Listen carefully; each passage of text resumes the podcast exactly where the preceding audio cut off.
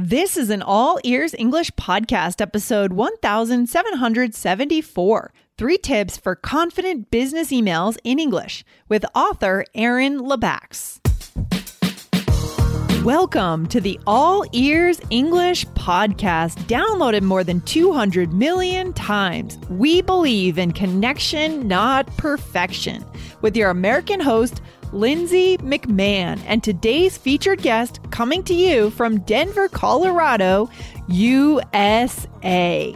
And to get your transcripts delivered by email every week, go to allearsenglish.com forward slash subscribe. Want to be more confident in your important business emails to a Western audience? In this episode, I interview Erin Lebacqz, an American author and writing teacher to international professionals, and she'll give you three crucial tips for confident and clear business emails. This episode is brought to you by Shopify.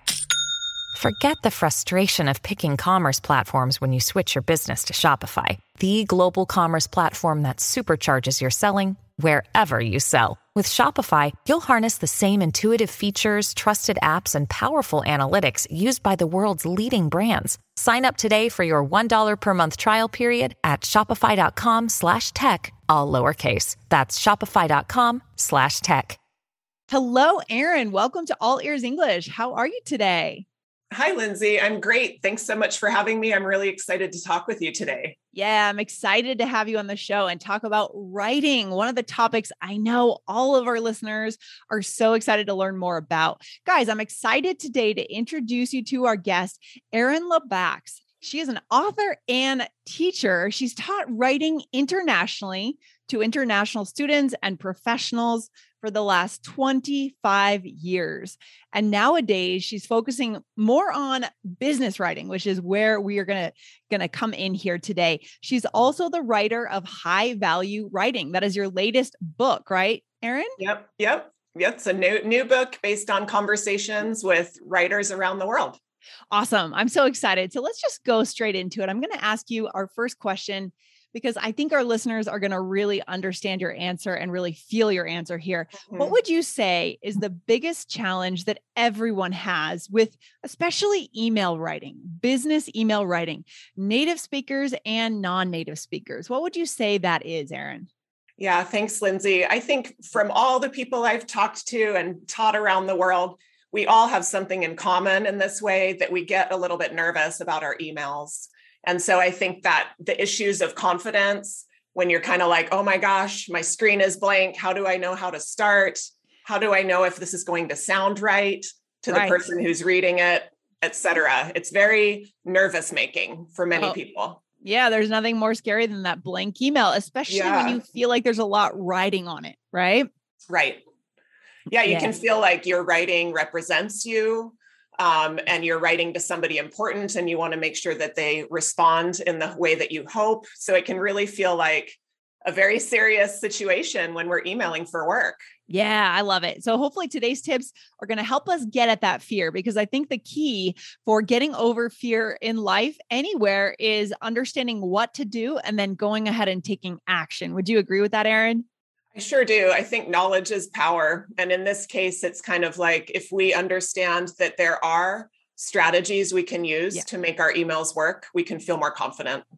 Exactly. Exactly. I love it. So good. So let's go into today's topic. Today, Erin, you're going to give us three tips, and we're talking about how to make sure we are writing confident emails specifically for a Western business audience. So, this is for our listeners who may be living in the US or the UK and they're doing business in English, they're emailing their colleagues or customers, clients. Or if you guys are living in Asia or Brazil or Western Europe and you need to write those emails, right? And you are writing to a native speaking Western audience. So let's go into it. Erin, what would be your first tip on how to do this? Well, my first tip is that Westerners and, and many people around the world, but Westerners really, really do in a business email expect there to be a clear main point. Okay. Um, and so your readers may be opening up your email thinking, okay, I wonder what this is for. And I wonder if I need to do something. And so they're going to be looking for that information in the email right away. What is okay. this about? All right. So this is going to lead me to the follow up question. What do you see as the common mistake to this? Like, what are your students doing? Mm-hmm. Um, that are they bearing the lead? You know, are they, I love that yeah. expression, by the way. Can you kind of explain what that means? Bearing the lead? Yes, certainly. And that's exactly what what people do. It's you may have written an email where you feel like you said your main point clearly, and yet the person didn't understand, or they called you, or they didn't email back in the way that you thought. Mm. Well, it mm. could be because that you might have buried the lead, um, as Lindsay was mentioning, which means kind of hiding your main point later in the email. Okay. And the idea of a lead being kind of a main point, what's the most important thing we need to know? That needs to happen right away. Um, I would say after you do your friendly greeting, um, put in the main point in the top paragraph. I love that. I love that. We should do a follow up episode on the actual vocabulary we might use to start to signal to the reader, hey, this is the main point. But could yes. you give us an example uh, of maybe just off the top of your head what that would look like as you're leading into the main point? Any sense of that? Yeah, as you're leading into the main point, you might have said something to briefly give a little bit of context. You know, you might let them know, oh, this email relates to the conversation we had about hiring some new staff, mm-hmm. or this relates to something about supplies that we need, getting the reader's mind in the right place okay. to receive your main point. But then you don't want to wait too long. You yeah. really want that main point to happen quite soon in the beginning. I love it. So the first tip here, guys, is you know, this is the way to confident emails. Make sure you state your main point at the beginning. And you know, this might be cultural too. I know both you and I are interculturalists, right? So we always think about culture, at least I do. I'll speak for myself. When I think about language, I think about culture. I wonder if, you know, other cultures around the world, that's good writing, right? To put the main point somewhere in the middle. Mm-hmm. You know, what do you think?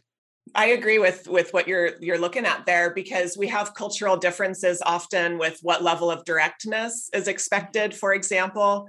And a lot of Westerners and especially Americans are looking for that direct, immediate, clear point. But in many cultures, we consider it more polite to talk about some relational things or be slightly less direct. We might feel like it seemed aggressive to be direct, and we might put that main point later but many Westerners will be expecting the main point soon in the email. So it's okay to do that for that audience. Okay, I love it. So that is our first tip. That's so important, guys. If you only implement this one tip today, you are going to be so much more confident. But we do have two more, right, Erin? So mm-hmm. what would be right. our second tip? Yeah, what is it?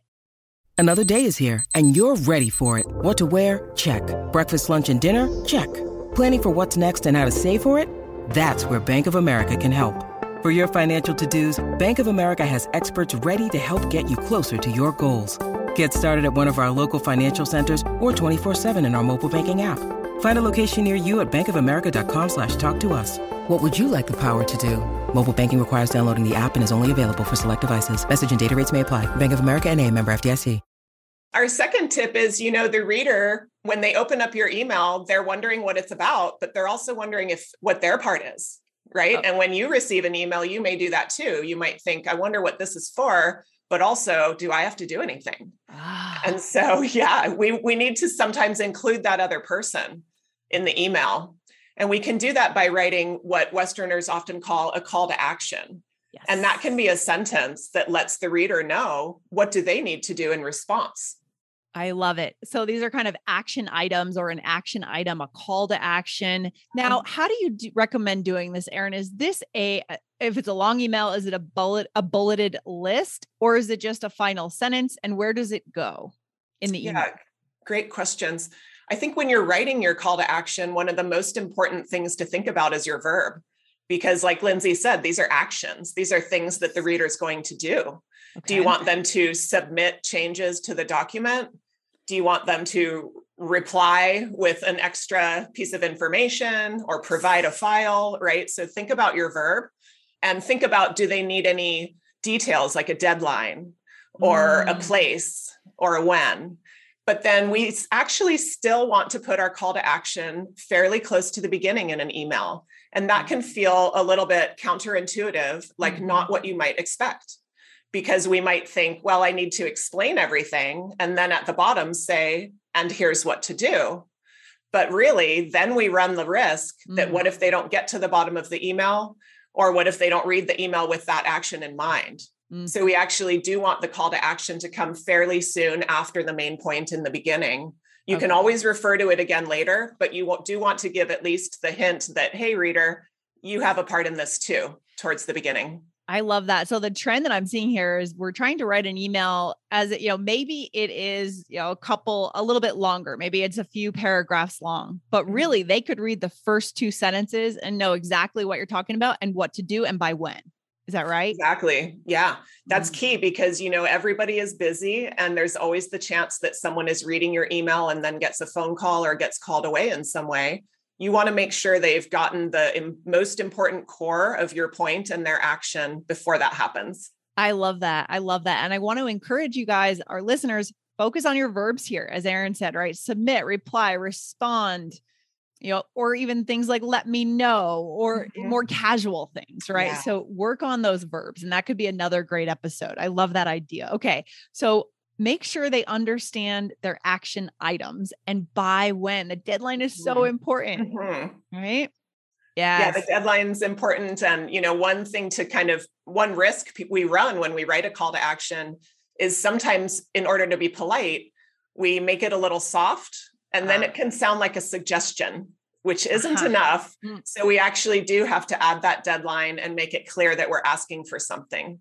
Yes, interesting. And some of this, I think, could depend on your company culture, uh, the Mhm. way that you give kind of a directive, you know, a, a- a direction. You ask someone to do something for you. How direct that information is could depend on your style or your company style. This is where we want to observe how other people's emails look in our company, don't you think? I totally agree. It's a cultural issue, and Yeah. cultures are large and regional, but they're also just within companies. Yeah. What's what's courteous in your company, etc. I love that. That's so interesting. Okay, so good. So knowing our role, knowing, making sure our, you know, our reader, it's all about the reader. What Yeah. should they do and by when? This is great. What would be your third tip, Erin, for confident business emails to a Western audience? Yeah, well, my third tip is actually my favorite tip, which is the fact that you can get your reader completely ready to understand your main point and your call to action by writing a subject line that previews both of them. Yes. So, kind of back to that idea that you want your reader to learn right away Mhm. from your first paragraph, just in case they can't read the whole email right then. Well, even better, get them to start learning right there in the subject line. Ah, So when I write a subject line, I'll write two part subject line, one part that refers to the topic, the main point sentence, and one part that refers to the action. So if it Mm. was something like new hiring committee, and let me know if you want to be on the hiring committee, I might say new manager hiring committee, colon, reply if you'd like to be on the committee. So use ah. a, a short email subject line that previews both the main point and the action, like Oh. food drive, colon, donate soon. I love that. I love that. This is so good. And I think from the opposite perspective for our students, our listeners, making sure they understand an email, we know that if we have a little preview of something Mhm. from a learning perspective, we learn better. We know what's coming. Now we can open that email. Our mind, it's like, um, at All Ears English, we like to call it opening your brain box. So, what the email does is it opens our brain box to Ah, what's going to be in that email and we'll understand it better. We won't make a mistake in our reading. So imagine how useful this is, not just for you guys, but for your reader, right? Even if they're a native speaker of English, they need this from you. Okay. mhm. Love it. Yeah, exactly. It's all about helping the reader. And if they open your email already knowing what to expect, you're already having that conversation. Yeah, interesting. Interesting. I hadn't really thought about subject lines as being such a key part of writing the email. Have you had to work to improve your subject lines over the years, Erin? And how have you done that? Just by pure experience, or have you done any kind of training on those? I don't know. Yeah, I have had to work on them. Um, and I think email subject lines have changed as the things we email about have changed. And Yeah. now, of course, we email about everything since many of us are remote from one another. Right. And so I think over that time, I've made my email subject lines more actionable. I think I used to just say the topic, like maybe I'm working on a, a brochure with some Mhm. other people and I'd like their edits on my draft. I might Mhm. just say brochure draft attached. Uh huh. But now I say brochure draft colon edits requested. Edits requested. So you're putting the action right there in the email. You yeah, because we're so much more inundated, and it's so much more important because we don't have that touch base in person anymore. Right. Of us. Wow, that's so good. Okay, I love this. So, just to summarize your first tip, remind us one more time, Erin, what was that first tip? To write a main point sentence, make sure you can literally point to a sentence in your email and say, Look, there's my main point, and make sure it's in the beginning. Yes, as we say, don't bury that lead, guys. Right. And number two, what was that?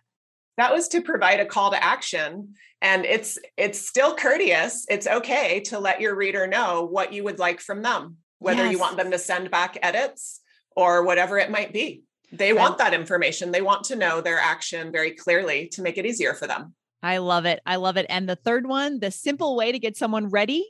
Yeah, we can get somebody ready, get their brain box open by making sure that our email subject line previews the top, maybe two words about the topic, two words about the action. I love it. Get them ready. This is fantastic. I got like 10 new episode ideas, new things that you and I should talk about, Erin, that we should go into that I think our listeners are going to find really useful. I want to thank you for coming on the show today, Erin. This has been fantastic. Let our listeners know where they can find out more about your work and what you're doing online. Where can we go? Yeah, well, I'd love to get to connect with some of you online, you can look for my book, High Value Writing Real Strategies for Real World Writing, um, on Amazon and other places around the world. And then I have a YouTube channel, which is just called High Value Writing, also. So you can find me there with some other videos on similar yeah. topics. I love it. And just coming back to the fear that we talked about in the beginning, guys, this is the way to get past the fear of that blank email. When the stakes feel high, come back to these tips because again we work through fear we become confident by taking action but doing the correct things in our actions. Right erin right. Well and understanding what we're doing and feeling like we're doing them on purpose. Yes helps us feel confident. Being intentional. So good. All right erin thanks again for coming on the show. It was great talking to you and i hope to see you again soon. I hope so too. Thanks so much lindsay. Thanks for Bye. having me. Bye everybody Thanks for listening to All Ears English. Would you like to know your English level? Take our two minute quiz. Go to allearsenglish.com forward slash fluency score. And if you believe in connection, not perfection, then hit subscribe now to make sure you don't miss anything. See you next time.